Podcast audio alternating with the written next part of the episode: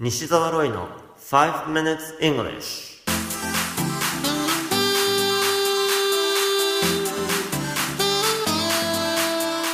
Good morning everyone. こんにちは。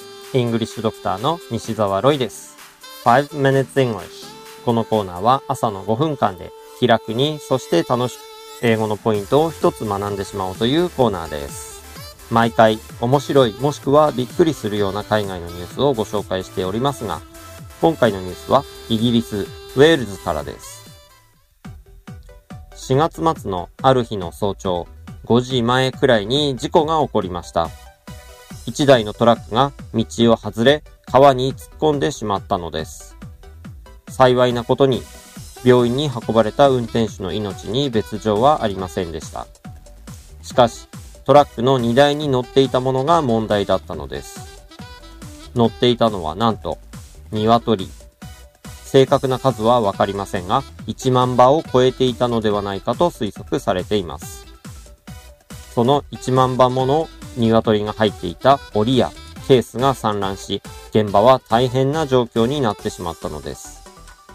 道路は午後まで閉鎖され、駆けつけた消防隊らが鶏の確保にてんやわんやをした後のことです。このニュース記事の英語のタイトルは The shocking aftermath as lorry carrying thousands of chickens crashes into river. The shocking aftermath as lorry carrying thousands of chickens crashes into river.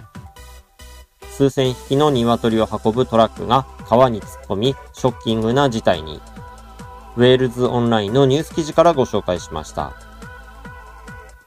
さて、今週はイギリス英語とアメリカ英語の違いについてちょっと取り上げてみましょう。今回のニュースに登場したのは鶏を乗せたトラック。実はトラックという言い方はアメリカ英語なのです。まずはアメリカ英語の truck を2回リピートしてください。truck truck では、トラックのことをイギリス英語でどう呼ぶかというと、答えは先ほどのニュース記事のタイトルにも含まれていたのですが、lorry と言います。タンクローリーと日本語でも言いますが、そのローリーですね。つまりアメリカでは tank lorry とは言わないんですね。tank truck などと言うんです。さて、lorry を2回リピートしましょう。lorry lorry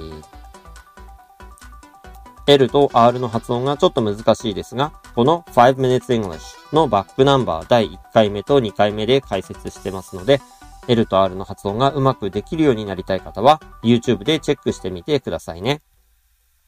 さて、アメリカ英語とイギリス英語では同じものに対して違う単語が使われることが色々とあります。例えば、消しゴム。中学校で習う単語ですが、覚えていらっしゃいますか？消すことを表す動詞は erase なんですね。それに r をつけた eraser だと習った覚えがありませんか？ただし、これはアメリカ英語なんです。イギリス英語ではゴムを表す rubber という呼び方をします。それぞれリピートをしてみましょう。まずはアメリカ英語の消しゴムです。eraser eraser 次にイギリス英語の消しゴムです。rubber rubber この消しゴムに関してある笑い話があるんです。イギリス人の先生がアメリカに転校して消しゴム持ってますか？と聞くんです。Do you have a rubber? イギリス英語としてはバッチリなんですが、これをアメリカで言ってしまうとちょっとおかしなことになってしまうんです。日本語に訳すなら、ゴム持ってますか？はい、ちょっと下ネタですみませんが、アメリカだと変な発言に聞こえてしまうんですね。ちなみにもう一つジョークですが、英語の発音を習っていない日本人の人は、R と L、B と V の区別がつきません。イギリスに行った日本人が、Do you have a rubber? 消しゴム持ってると聞かれているのに、Do you have a lover? 愛する方の lover。つまり、愛人がいますか？だと誤解してしまう、なんてこともあるかもしれませんね。You have been listening to 5 Minutes English お届けしましたのは、イングリッシュドクター西澤ロイでした。それではまた来週お会いしましょう。See you next week. Bye bye.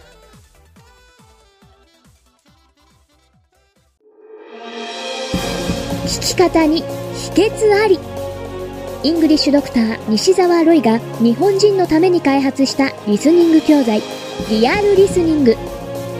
誰も教えてくれなかった英語の聞き方の秘訣を教えます。